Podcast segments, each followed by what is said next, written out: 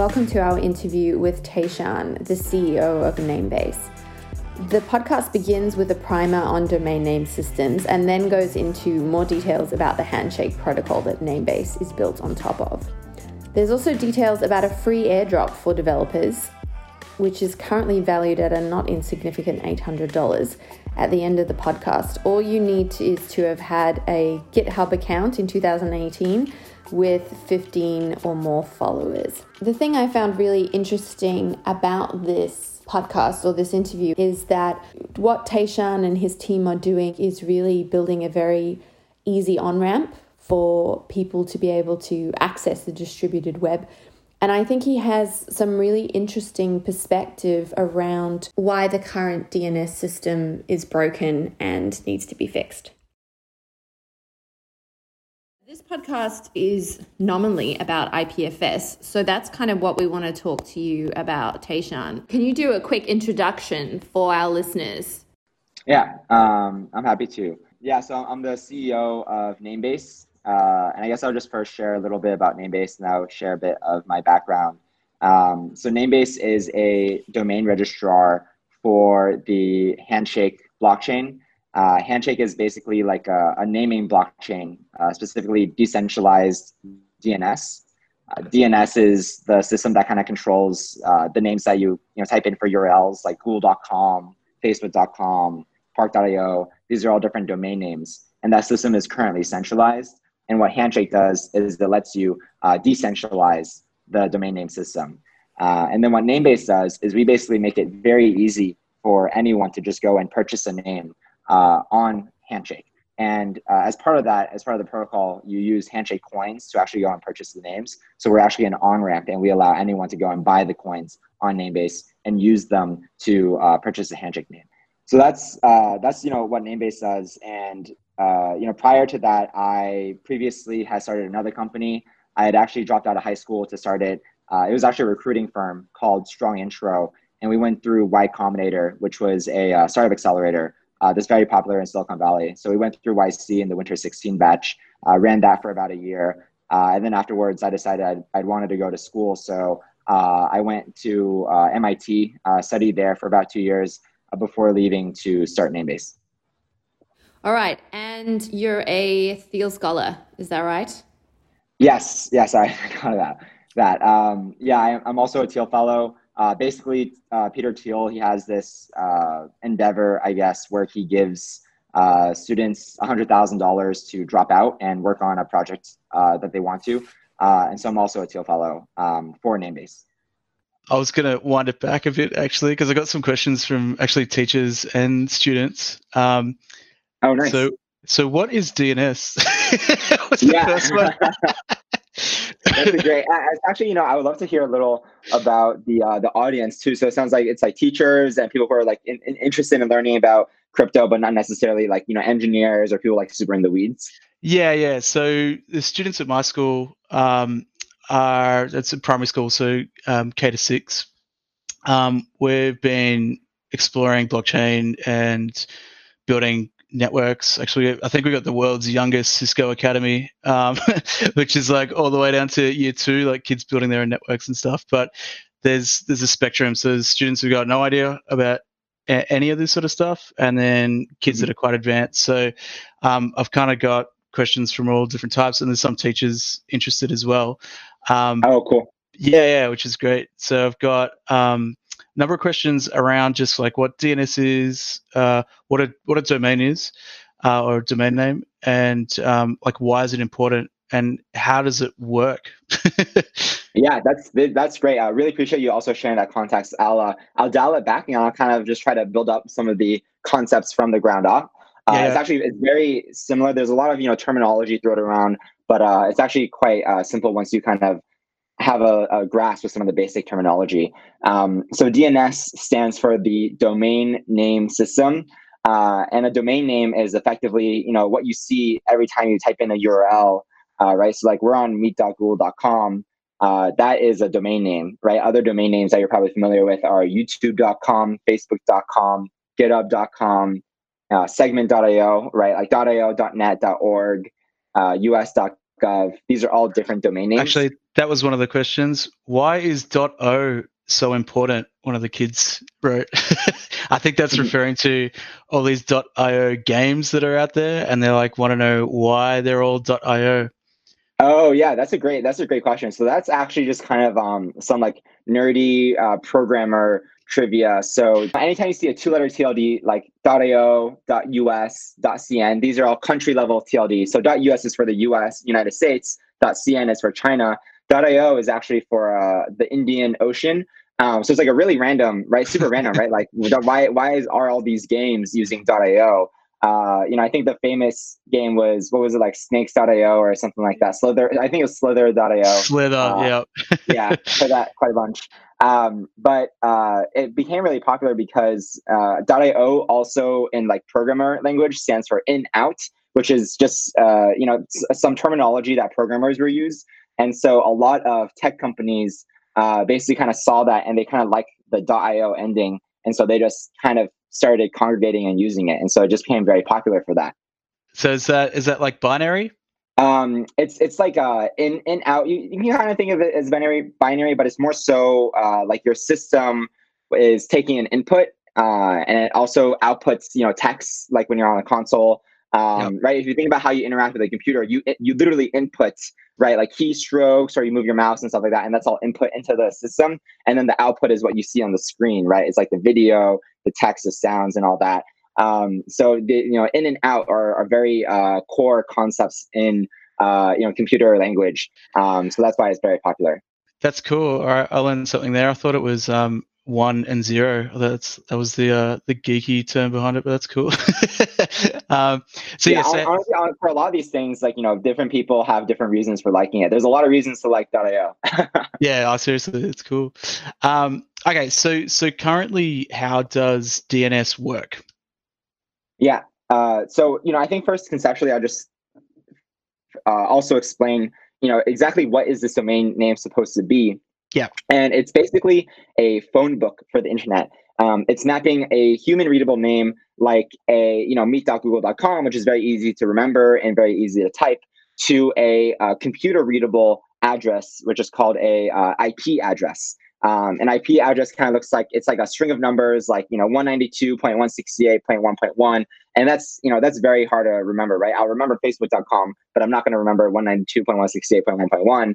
Um, and you know, you might think, okay, why do we even have these IP addresses? Uh, well, it's very much kind of similar to you know, think of a, a, a phone book. It's mapping, uh, you know, your local pizzeria to you know 79, uh, you know. Uh, Pine Street or something like that, right? You know, 79 Kearney, whatever. Uh, so you have these uh, addresses, which is what the system uses, which was what like the, the postal addressing service uses, um, and that's the same thing that uh, the computer uh, the computer world kind of has the same similar analogy. You have these computer addresses, which is what the system needs to kind of find different websites, but humans don't like to remember that, and so humans will have a phone book, and that phone book is the domain name system. So um, so th- that that kind of makes sense, I suppose, uh, broken down for for how um, DNS kind of works in itself. But currently, how does it work in terms of um, that that translation? So uh, I know it's Yeah. quite centralized, but um, could you break down like what that what that sort of means?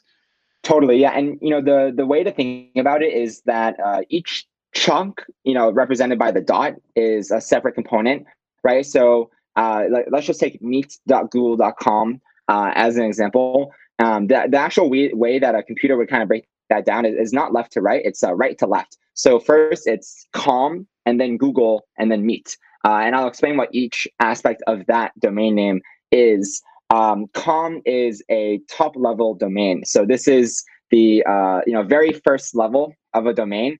Um, and and basically there's an organization that kind of owns that namespace. There's an organization called VeriSign, and they just control com. You can think of you know any company that has a .com domain name, right? Facebook.com, Google.com. Uh, these names are basically all have to uh, purchase, uh, or not really purchase. You can't purchase. They have to rent a domain name from VeriSign, and then uh, VeriSign goes, "Okay, Google, you've paid me. I'm now going to allow you to use Google.com. I'm going to because VeriSign controls that namespace. So now Google can own Google.com. and so the the com part is the top level domain. The Google part is actually called the second level domain. Uh, but you know, people usually just kind of refer to it as a domain name. Um, and then the you know Google.com together is is what people usually refer to as the entire domain name. Yep, yep, that makes a lot of sense. Um, yeah, and you can just go all the way down the hierarchy. So now Google owns uh, you know Google.com, or they they have access to Google.com, and so they created another subdomain uh, which is meet.google.com. Um, you know, and we probably have play.google.com. So Google now, because they control the Google portion, they can have as many subdomains as they want. Uh, and so that's what the the third portion of it is. And you can you can go you know further down the line. You can have multiple sub subdomains, sub sub sub domains. Uh, but you know, in practice, people are just kind of at, at, the most you would go down to the subdomain level. Uh, you know, you have Google.com and then you have Meet.google.com. You wouldn't have you know, video.meet.google.com. It's just it's just not really done in practice, but you could do it. Is um so Google owning google.com, do they have to rent that from somebody or do they own that forever? Yeah, so they they have to rent it, uh, and they rent it specifically from VeriSign, which is actually an interesting. You know, this is part of the reason why Handshake is important, is because you can't actually own a domain name on the internet today. You can only rent it from these uh, owners. Um, and then we can talk a little bit more about like the history, you know, why does VeriSign own.com and all that. But uh, Google.com, they rent it from VeriSign. And there's actually some really funny uh, stories of, uh, you know, sometimes even really big companies forget to renew their domain. And then someone is, you know, random is able to register it and then they they own it. And then it's like a huge, you know, conundrum and they have to deal with it. Um, there is a, a, famous example a few years back where uh, actually an employee at Google was able to register Google.com um, because the people at Google literally forgot to renew it. Um, they just like slipped their mind, I guess. And so uh, they he he the the engineer who got it, who was actually uh, fortunately was a kind person, and so they he sold it back to Google.com, and he uh, basically just had them donate all the proceeds to a non-profit. But even oh, Google.com, cool. which is Right? Yeah, it's amazing. So even Google.com though, they they kind of forgot to renew it and then they had it snatched away from them temporarily. That's hilarious. so for people who don't know, um, or have no idea, like or have never heard of Handshake, what is it essentially? Yeah, so Handshake is basically uh, extending, you kind of think of it as extending the existing domain name system. Uh, it's not trying to replace it. It basically just creates an alternative to the existing uh, domain name system and it uh, tries to fix some of the problems with the existing DNS. So instead of having an organization like ICANN control who gets what TLD, you have uh, the Handshake blockchain, which has a uh, completely decentralized auction mechanism where anyone can participate and register their own TLD. Uh, and it's an open market, right? So if you're uh, in Africa, if you're in the US, if you're in Australia, you can all go and see who's registering what TLD and you can participate in that. It's not happening behind closed doors. Uh, and you can register these names. You know, some of these names sell for uh, a lot of money, right? Uh, I think the highest grossing ones were like dot Crypto and dot Coin. They were registered for 200,000 HNS and 100,000 HNS respectively, which is I think around um, $20,000 or $40,000, uh, which is, you know, like a, a, a sizable chunk of yeah. money. But you can even have some names that are registered, you know, for $5 or even free. Yeah, I got Dot Lorana. That's my school name, so I was really happy with it. Oh, nice. uh, I was bidding against someone. I think it might have been one of my friends, like trying to get it for me. We are kind of bidding back and forth against each other. Like, dude, yeah. um, that's cool. So, so on that on that point, so with with the project or with with Handshake, they've opted to go like proof of work. Can you kind of explain what proof of work is and why they've chosen to go that path? Yeah, totally. Um, that's a great question. So Handshake is uh, the, the protocol in terms of the construction is very similar to Bitcoin. Um, you know, I'll, I'll, first probably just talk a little bit about proof of work in terms of uh, Bitcoin, just to kind of set the stage. People are familiar yeah. with it. Um. You know, basically, proof of work is when you uh, have to uh, run these mathematical calculations to try to basically find a solution to a problem. Uh, and when you find the solution to the problem, uh, you're basically able to add a transaction onto the Bitcoin blockchain. Um, and it's basically, you know, without getting too into the weeds, uh, basically you can kind of think of it as it's a way for um, the blockchain to reach consensus on, you know, because who, who's who's controlling Bitcoin, right? Like no one, there's no CEO of Bitcoin, so who do we trust for you know the source of truth, right? Which which Bitcoin chain do we follow? How do we determine that? And that's basically determined by the longest chain on Bitcoin. The longest uh, chain is now determined by you know what has the most amount of work put into it. Um, and so that's uh, that's at a high level. Now, if that, that probably honestly wasn't uh, doing it justice if you have no context on what Bitcoin is. Uh, but basically, it's you know people running these mathematical calculations that are basically securing the network, and that's what you hear about. You know, Bitcoin mining is basically doing this. They're they're all mining transactions onto the network. These are you know people who will uh, you can you can mine on your computer, but your computer doesn't really have hardware that's efficient enough to kind of do this uh, economically. So people, you know, first went to GPUs, which are you know like your graphic cards for gaming, uh, because graphic cards for gaming, uh, you know, in games you have to your computer basically just has to do a lot of calculations very very quickly in order to show the very you know amazing graphics that computer games now have. Uh, and so it was very well suited initially for uh, mining for bitcoin because you had to run these com- ca- uh, complicated calculations as well uh, for that. Um, but then now it's you know because the market's gone even more mature now there are even more specialized uh, basically calculators called asics that uh, are very very efficient they're very very powerful and they're just specifically engineered just to run the calculations that bitcoin needs um, so that's that's what the proof of work uh, protocol is, and it, it basically means that the bigger the chain is, the more secure it is because now you have you know people spending billions of dollars every day adding transactions to the Bitcoin blockchain, and that just basically adds to the security of it. It makes it very difficult for you to just go and uh, you know try to tamper with it. So would it be if you replace the idea of computers with people again? Would it be a whole people, a group of people sort of standing in a line, all trying to solve like a Rubik's cube, and the first person to solve that Rubik's cube um, kind of wins the prize. That's how I kind of think about it. And then when you have like your GPUs or your ASIC miners, it's it's really really intelligent people um, who are just focused on doing that one thing as opposed to being focused on anything else. Would that would that be a good analogy? Do you think? Yeah, that's totally that's totally one analogy. And you know, another analogy you kind of think of just to kind of give a sense of the the consensus problem. You know, it's if if I'm going to you and I'm saying, uh, you know, find uh find forks, right? And you're like, and, and that's the only instruction that you're you're given. And you're like, okay, what's what's Fort Knox? Like, I literally don't know what Fort Knox is. And then I describe, okay, Fort Knox is the uh the tallest hill like in this valley, right? And then you're looking around, and then you see you know all these little hills and some are taller than others and some are smaller and then you see one hill that you know literally thousands of people are adding rocks onto every day and it stands you know so much higher than all the others. And then you're like okay that's definitely fort knox right? You don't even you don't need any more information. Now you've coordinated without any information. You're like okay that's it right? And that's basically what proof of work is is people adding these rocks onto this hill and whichever one is the tallest you now know that's the correct one. And if you're adding rocks onto the smaller hill, people can very easily see that's not the right hill. So you're just not going to use that one. That's really, really good. That's a, I'm gonna I'm gonna steal that. That's an awesome analogy. yeah, please do. um, so so with that, um, so that, that's.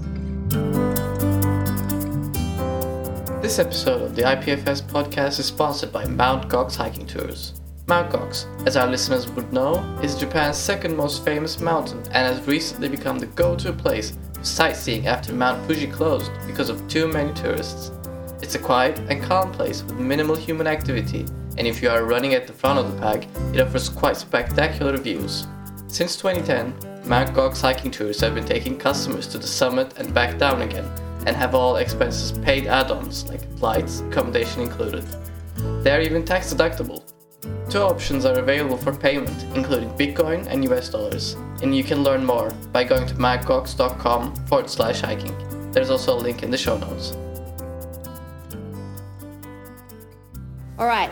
How did you first discover IPFS? So what's your on-ramp onto, you know, the Web3 ecosystem or was it just being in, you know, Silicon Valley ecosystem as you said you came of age in Silicon Valley and so it was kind of all around you? Yeah, I think um IPFS uh, more so in uh, the crypto Twitter sphere. It definitely just like pops up. Uh, also on Hacker News, it's a it's a very like popular web forum. Yeah, that's how I discovered it. Yeah. Yeah, yeah. So it's it's great. Um, so it came up through there. Uh, actually, I didn't really pay too much attention to it, other than knowing that they uh, you know raised an, an incredible amount of money uh, during their ICO. Uh, and then I think the the founder uh, Juan uh, he was also at this uh, like decentralized web uh, camp that I had I went to in 2018. It was run by the Internet Archive, uh, you know, like the Wayback Machine. Yeah, this the summit, the first one. Yeah, yeah, yeah. So that was a really good summit. I met him there as well. Um, and then you know I've I've just seen it kind of uh, grow uh, organically amongst the developers over the past two years, which has been very exciting to see. And so when you're explaining uh, Namebase to um, to newbies, what do you use to reference it? So you've used like, okay, back in the day, uh, you know, a DNS was like a GoDaddy or something like that. But how do you explain it by reference to kind of Web two or um, existing companies? Yeah, totally. So, um, you know, Namebase is uh, is kind of like a weird company. Uh, like you know, most of my experience, a lot of my peers, they're kind of in like B two B SaaS, right? They're they start they start normal startups or they start consumer products. Um, whereas Namebase is like we're a company building on top of a protocol, and the protocol itself is also you know growing and people are learning about it. Uh, so we kind of have to explain two things, which is Namebase and Handshake. Um, the Namebase analogy is pretty straightforward. We're basically like GoDaddy and Coinbase. Uh, we're GoDaddy in the sense that you know you can go on to Namebase and buy a domain name for Handshake, and then we're Coinbase in the sense that you can go onto Namebase and buy Handshake coins. Um, so Coinbase, in a sense of not the the coin that you know the miner is minting for themselves. Coinbase is in the company Coinbase. Yeah, Coinbase.com. Yeah. Okay. Yeah. Um, which I think I think people most most consumers just kind of associate that with the uh, the company. I think at this point they've done a good job on the yes. branding there. Um, but that's that's what Namebase is uh, in terms of analogy. For Handshake, it's really just the same thing as your normal domain name system and it's just uh, decentralized. So i think the tricky thing is most people you know the dns as is like one of the internet applications that has the most number of users around the world right? Everyone who's using the internet is using dns every day uh, every day. Every time you type in a url facebook.com google.com instagram whatever you're using the domain name system and people just don't really realize that they're using that protocol um, and so first the the analogy is just calling out exactly what that is and be like, hey, like that's the domain name system. Uh, and then I can just explain that that system is like centralized and there's you know various aspects of that. But Handshake basically just decentralizes it and makes it possible for you uh, as an end user to actually have a domain name that can't be shut down because that's something that's very easy to do nowadays. That's the the main way that countries will censor uh, the internet is they'll just block uh, domain names. And not only that, but on a normal domain name, you can't actually ever own it. If you buy a .com domain name, you're not actually buying it; you're just renting it. They did a really good job, you know, with that branding, uh, which is kind of misleading. You you never can buy a domain name. You can only ever rent it, and you have to renew, you know, every year, and it can be taken away from you at any time. And with Handshake, when you own your name, you truly own the name. You have a private key for the name. Only your private key can control that name, and no one can be blocked from uh, accessing it.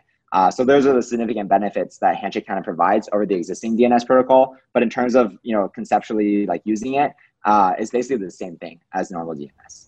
Okay, so you buy it and then you own it forever. And if you wanted to take it down, like say something happened to you, would you have to put in some kind of third party kill switch? Kieran was telling me all about these dead. what did you call them, Kieran?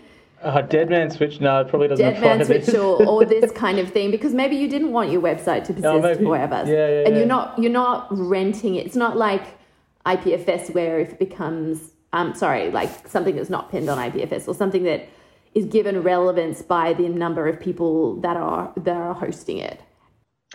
Yeah, that's a great question. Uh, so actually, it's interesting because Handshake kind of has dead man switches built into it. Okay. Wow. Yeah. So when you have the name uh, first is every two years, you uh, want to send a heartbeat signal. Uh, there's just like a, a, transaction that you can send.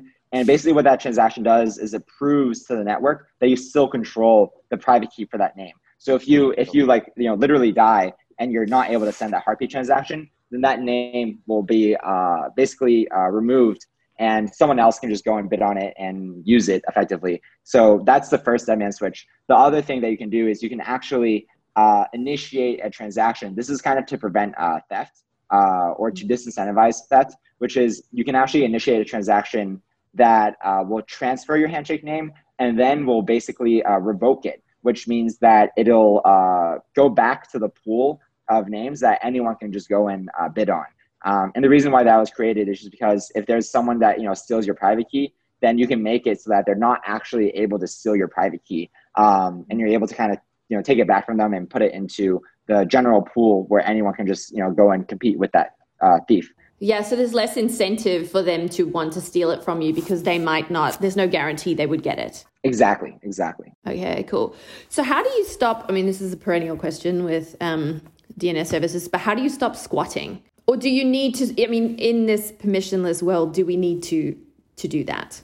Yeah, that's a great question. The interesting thing is, one is in the permissionless world. After the squatting is done, obviously you can't revoke that but you can do a lot to actually mitigate the squatting uh, during the issuance. And that's the most important thing, which is uh, you really want to make sure that the naming system, the namespace, is uh, well distributed, right? You can imagine if if one person was able to kind of do like a pre-mine for handshake and just register all the good names or you know imagine they have like a dictionary they register like a million names then that massively disincentivizes new entrants from adopting the namespace um, so that would just kind of kill the protocol, and that's kind of yeah, because nobody would use it. Exactly right. Why like you you are trying to get equity in this new namespace, and if someone already has all the equity, there's no reason for you to adopt it unless it's like massively successful. But there's no reason why it would become massively successful if someone was able to just you know pre-squat all the good names. So that was actually a lesson that Handshake learned from previous incarnations,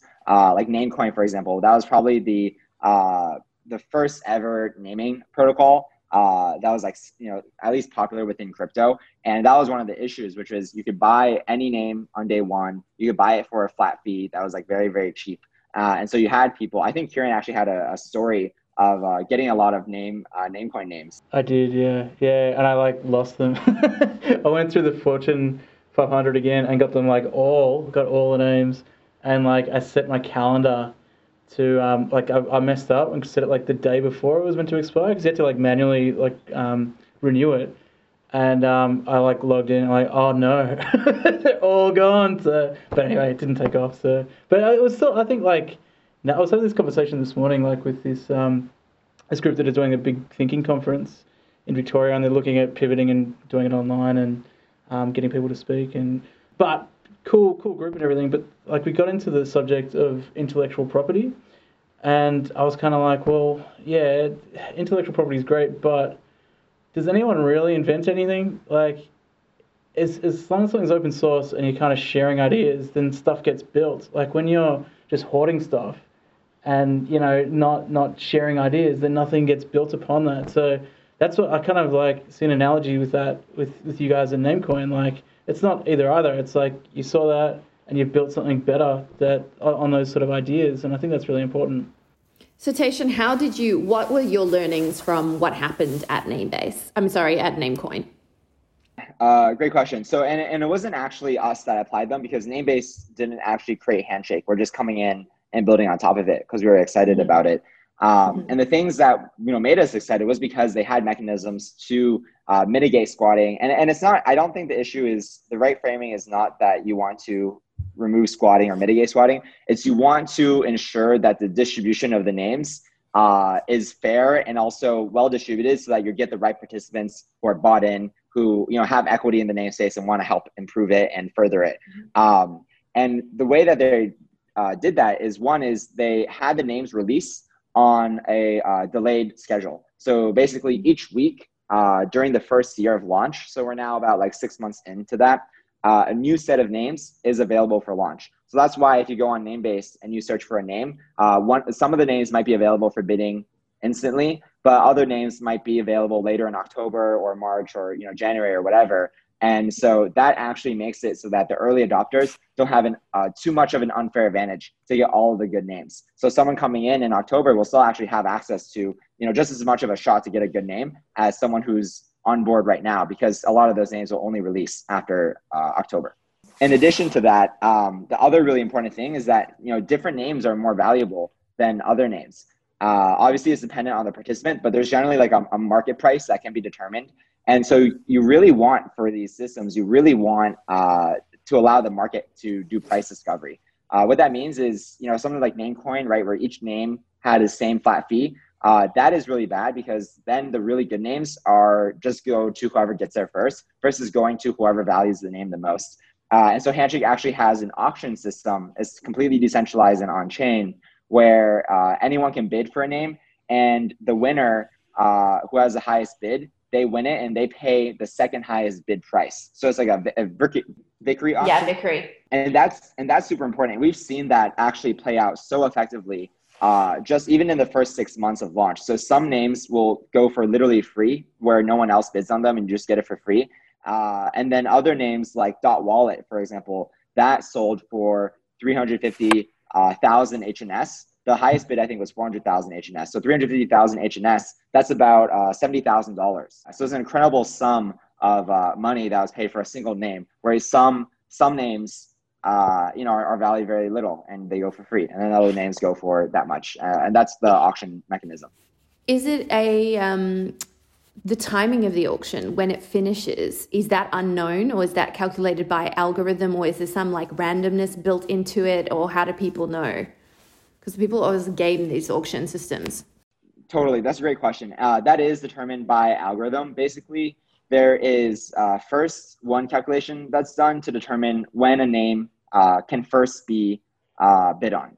Um, so, for example, you know maybe Kieran is available in October, uh, October first. That means October first is the earliest time at which someone can bid.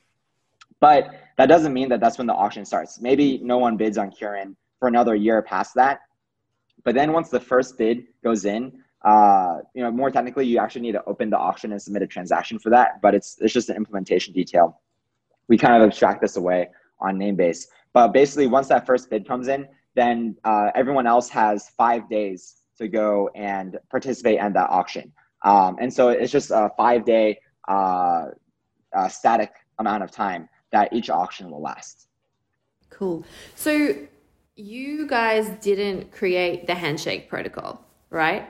So my question is how do you make money? Like what's the business model? Because if we were talking to Molly last week about protocol labs and how obviously they'd incentivized a lot of that um, you know, great developers and team members to come on board. Um, obviously because they've you know they're bought into the mission mostly but also um, they're compensated because of the crypto economics of Filecoin, right, which is built out through um, Proto, um, Protocol Labs. But if you are not um, the originators of Handshake and Namebase is not a third party provider like, I don't know, GoDaddy or whoever, how what's what's the business model? It's really interesting. Yeah, totally. So uh, first is on the on ramp portion uh, like an exchange, we uh, basically have a normal uh, spread. So, like, you know, when you buy uh, Bitcoin on Coinbase or you buy Bitcoin on Binance, they get a small spread of that, and that's how they make money. And we have the same revenue model. Uh, and then past that, we basically just try to create value added services on top of Handshake. So, one of the really interesting things is with Handshake, you're actually uh, getting a domain extension and not just the, the domain itself. So, instead of owning uh, you know, google.com, when you get a handshake name, you actually own the .com portion of it. That's that's the extension. So you can, for example, I can own .roquerre on Handshake, and then I have tieshun.roquerre, and I, I can actually issue as many uh, domains off of that top level domain is what it's called, that domain extension. I can issue yeah. domain, uh, domains off of that.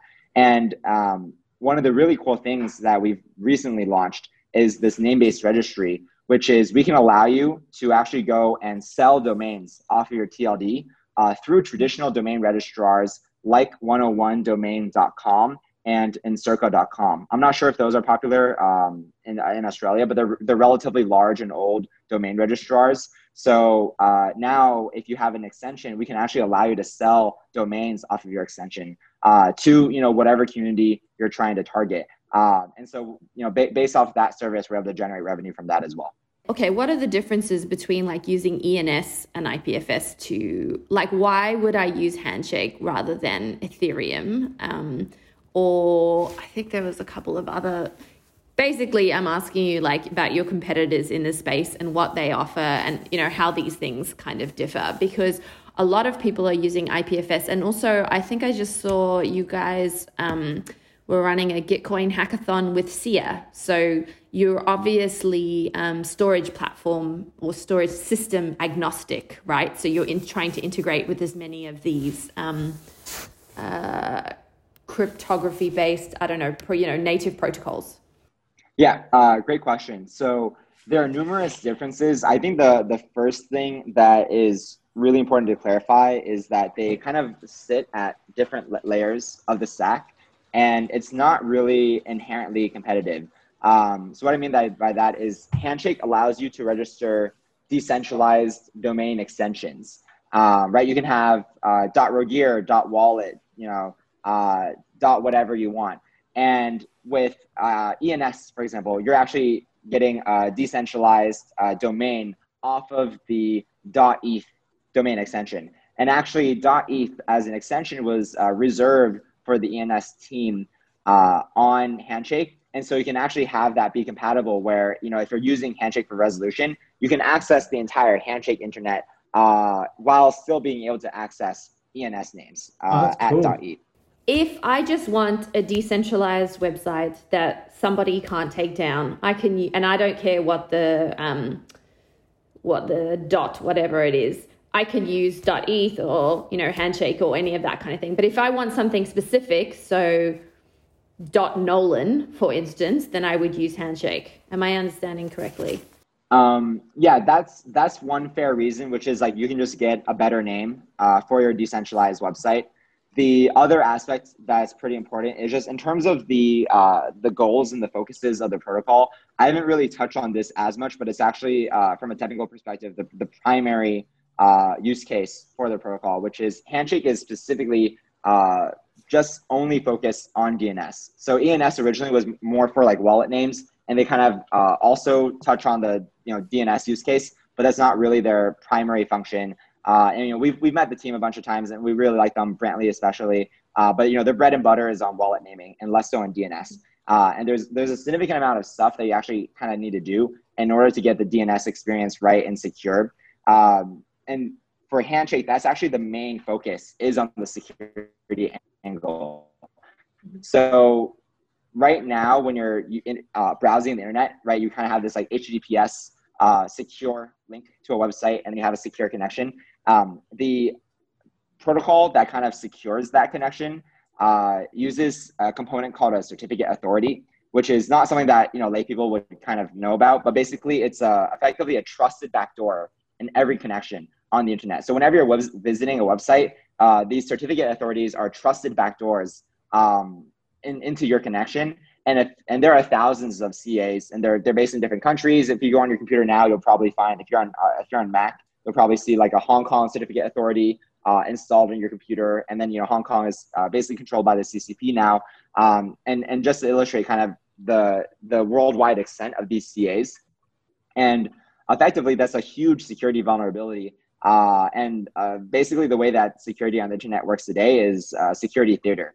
And this is not something that like you know most lay people will think about. Most lay, you know lay people don't really think about security, but it's actually the primary uh, innovation for Handshake over normal DNS is that not only are these names very difficult to take down, uh, but you can actually make them more secure because you can, using the uh, decentralized protocol, you can actually get rid of certificate authorities. So it's a step function improvement in the security of the protocol. So that's the specific focus of Handshake, and that's actually one of the primary functions of the network is to provide uh, basically a more secure decentralized internet.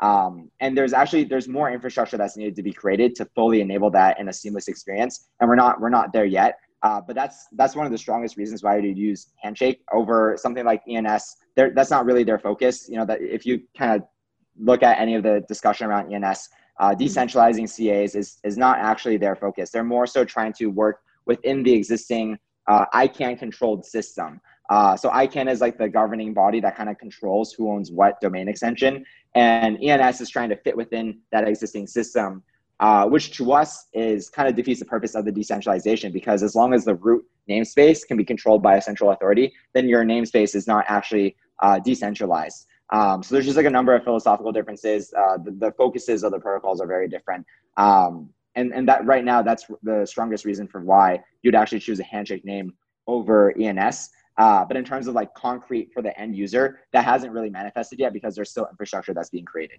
Yeah. Oh, okay. That's a great answer. Thanks, Tieshun. That's really very clear. Um, I think it's interesting. You started at the beginning saying that you guys were really focused on getting people a handshake name.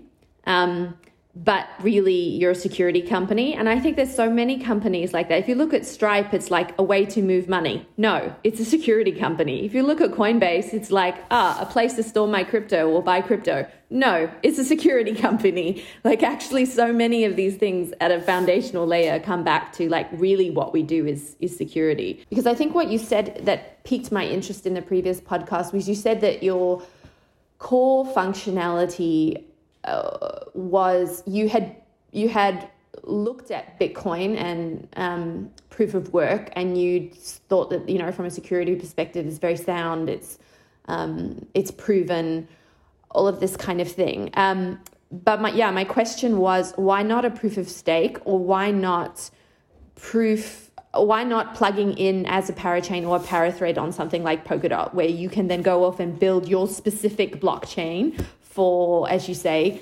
um, uh, migrating certificate authorities into um, the world of uh, what's the word uh, irrelevance um, and build it like that. What is um, because even I mean.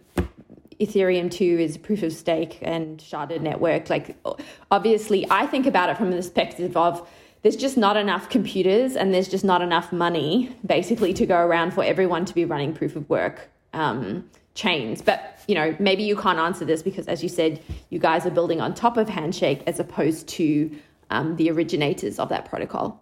You know, we've, we've actually done some contributions to the protocol, but in general, like you know, for us to kind of dedicate our lives to this kind of build on top of it, we kind of needed to do a deep technical analysis of the protocol. Uh, my co-founder, uh, the CTO of Namebase, would probably be you know even better for asking these types of questions, but I can kind of give a general sense, which is the goal of Handshake was really to create a uh, naming layer for the internet that uh, literally the entire world can rely on. So it's really meant to be a fork of this internet naming system that uh, can even be, you know, interplanetary uh, to an extent if necessary. But even just, you know, for this globe, it's meant to be able to support the naming system uh, for the entire world.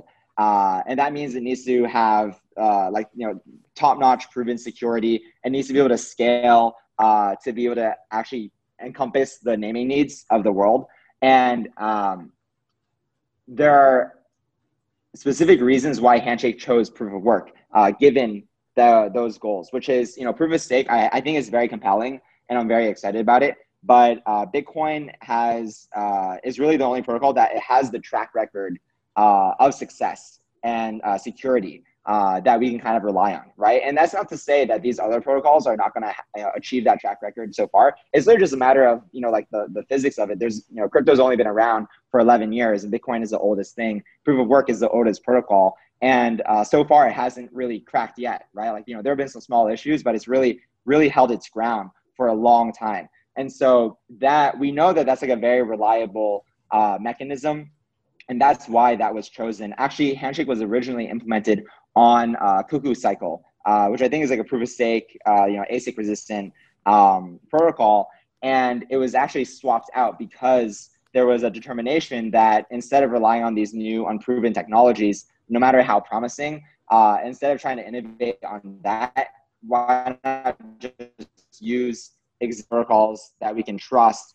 uh, and then just innovate on the naming layer. So that's why proof of work was chosen. Um, and in terms of uh, you know there not being enough you know hash power for you know uh, you know millions of proof of work protocols i completely agree with you the only two protocols that i would have conviction in are really just bitcoin and handshake and uh, if you look at handshake's hash rate actually it's, it's really interesting um, i think it's on uh, hnscan.com the hash rate for hand skyrocketed. It's grown exponentially. Um, yeah. And so the hash rate has been climbing, uh, and that's quite secure. But in general, like the, the two use cases that I'm most excited about for crypto, and, and I think that are the most obvious, right? Namecoin was one of the first decentralized uh, blockchains uh, applications. Mm-hmm. After, very, very canon, right? The very clear use cases and needs for blockchains is you have this decentralized currency or store of value, and then you have decentralized naming. Um, and so I, I think that there's there's room in the world for Handshake as a proof of work protocol to actually exist and, and be very, very secure.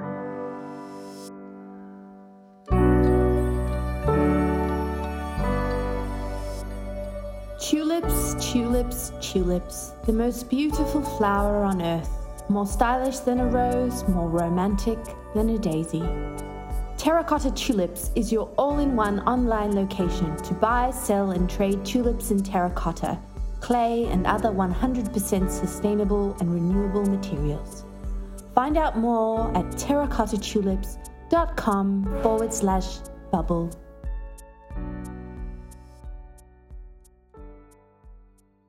The um, Namebase and IPFS. Tell me why Kieran is like obsessed with this and just so excited about these two, you know, the coming together of these two protocols. Like, what is the potential? Like you were talking interplanetary scale. I feel like Kieran answering it might be might be even better than me, to be honest. uh, well, I mean, I'm excited about it. Obviously, bringing together decentralized DNS and and decentralized storage. Just so, well, one from an educational perspective. So, um, like we probably went into on the last podcast, um, students creating their own website and then being able to have full ownership over that, I think, is next level. Because at the moment, all their stuff that they're doing is just uploaded to all these third parties that can be deleted, can be, and it has been deleted off multiple platforms, like all over the place, and it's just not fair. So I think ownership, so student ownership, is the, the number one thing that gets me excited about it. Um, number two, kind of future thinking, I suppose, um, and creating Web three. I think this is the basis of that. So moving away from like you know 404 errors and the the crappy web that we have now into something that's fair for everybody and doesn't break all the time is is the two two main things that I think are, are really important. But um, maybe you've got another take, Tieshun. Um, yeah, I, I, would say, Kieran, I, I largely agree with you, uh, which is if you're trying to imagine a decentralized web uh, future, it's really impossible to have that without a decentralized uh, naming layer. So you can have, you know, IPFS links uh, or you know Skynet links and whatnot, but ultimately these the you know the addresses for these websites are, are very opaque, right? They're not human readable, they're not memorable. So you need to store them uh, uh, on a human readable layer uh, always at, at some point. And right now, the way that's that's often done is you either use like a gateway or you maybe you use like a normal domain uh, and you pin it to that, that domain. Uh, and so that means that that, that centralized uh, choke point is going to prevent the vision of the decentralized web from uh, becoming realized. Uh, so that's that's the first aspect. The second aspect that's really interesting is with Handshake, you get these fully decentralized websites, but it's also a, a naming layer that is uh, basically significantly more reliable than anything else that can exist. So ENS as in its current incarnation is uh, you know more centralized in, in, the issuance than the ICANN internet. Uh, if you look at something like un- unstoppable domains, their dot .crypto, you know they basically control the issuance for that. And so if they were stopped from issuing names, then that actually really affects the decentralized naming system. So you really need the de- decentralization across the entire stack. You need the names uh, ownership to be decentralized. You need the resolution to be decentralized, and you need the issuance to be decentralized. And Handshake is the only name protocol that actually has all those, and is specifically focused on DNS. Not to knock the other protocols, or just you know that that really is. No, but I think you need to explain the difference because I I feel like after this interview, I do understand the difference now. So I might might um, just jump in and go with a few of my questions. Um, so uh, obviously you saw my tweet I got uh, I got Phil Knight's domain name, so I was like, oh my god, like the the head of Nike. Um, so so to you're such a troll, Kieran. Yeah, man. to be in the picture, you can basically go. I've gone through like all the Fortune 500 like names of people just to see if I can bid on their domains, and I've got a bunch of them. Elon Musk like went really quickly, but I was really stoked that I got I got Phil Knight. Um, so yeah, decentralized DNS plus IPFS. Could you just do a, a quick overview of not so much the process, but kind of like what what that means for the internet, kind of moving forward? Yeah, totally. Um, it's really interesting when you combine decentralized DNS with the storage layer, decentralized storage layer like IPFS.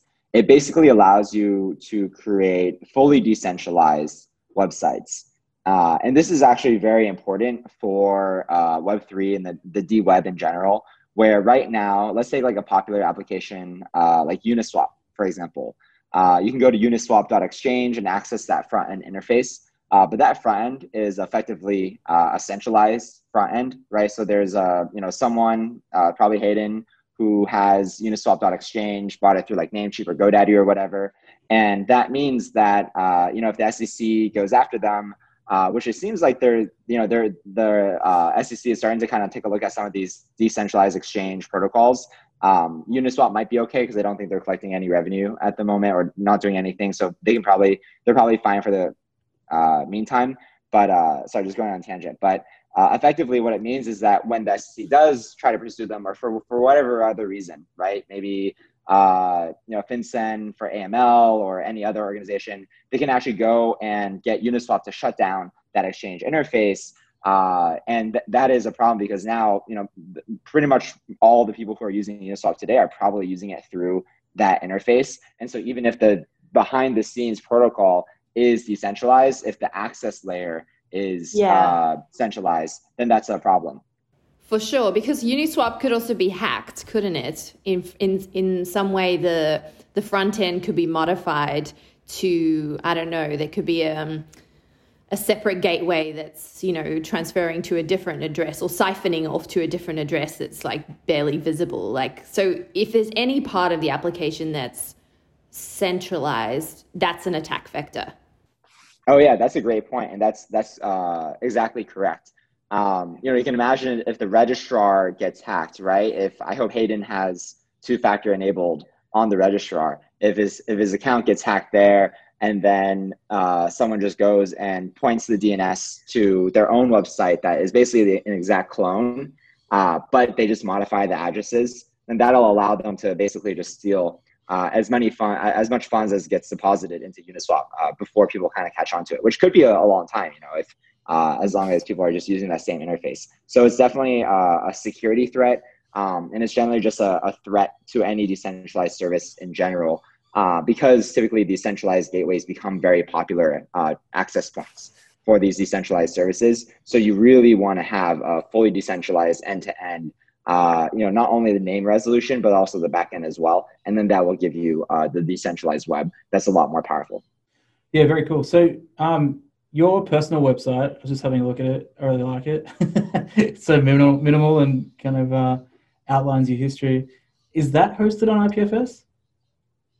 Yeah, so that's actually, uh, this was hosted on Vercel. Um, I was using it as a personal, um, I was using it as a uh, personal demonstration of that integration. So Vercel is, and that's one of the cool things about Handshake is it was actually built to be compatible with the existing uh, DNS protocol. So the idea is that if you switch over to using Handshake resolution uh, on your computer, you can still access all your normal websites, but you also get to access uh, the Handshake websites as well. And uh, one of the uh, very popular deployment solutions called Vercel, they recently raised like a 20 million Series A or something like that. They're very popular amongst developers they actually integrated Handshake to support it. So that if you go and ah. deploy a website on Vercel, you can actually go and attach your Handshake name to it. So that uh, that website is actually on Vercel, uh, but it's it's fairly trivial to hook up a Handshake name to an IPFS website. It's basically the same as you know when you're using a .eth name and you just you pin your IPFS uh, link to that. You can do the same thing on Handshake, uh, and then that resolution um, is very decentralized. Yeah, cool. Oh, that's awesome. So, so you've got that website, and then you've got hns.to uh, slash Tieshun. Is that what's the difference between the two sites? Because it, it, looks like they're sort of pointing to the same thing.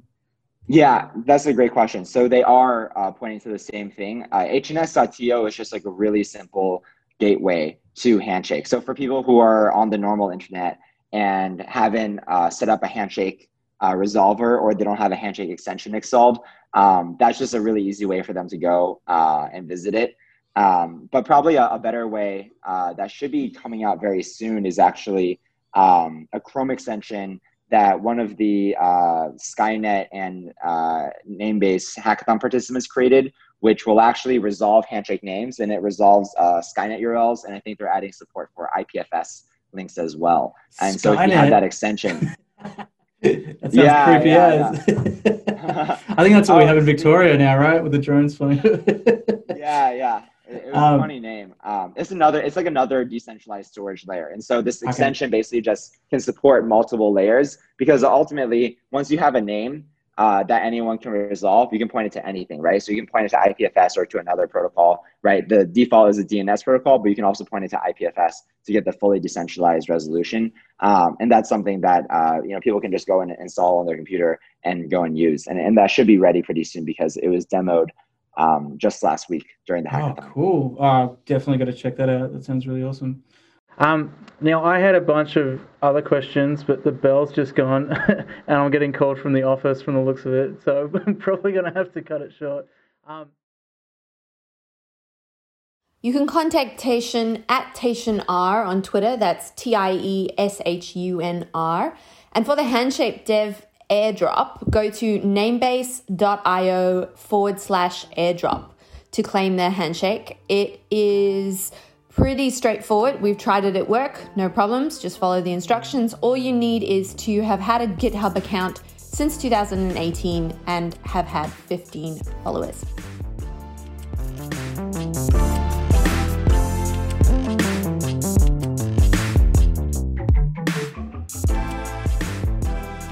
Please send us your feedback. Let us know what guests you'd like to interview, or if you're doing something creative or interesting on IPFS, we'd love to hear from you and feature you on the show. So get in touch.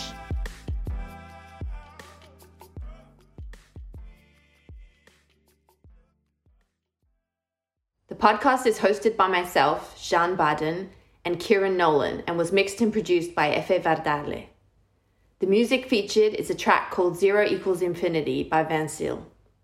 See you all next week.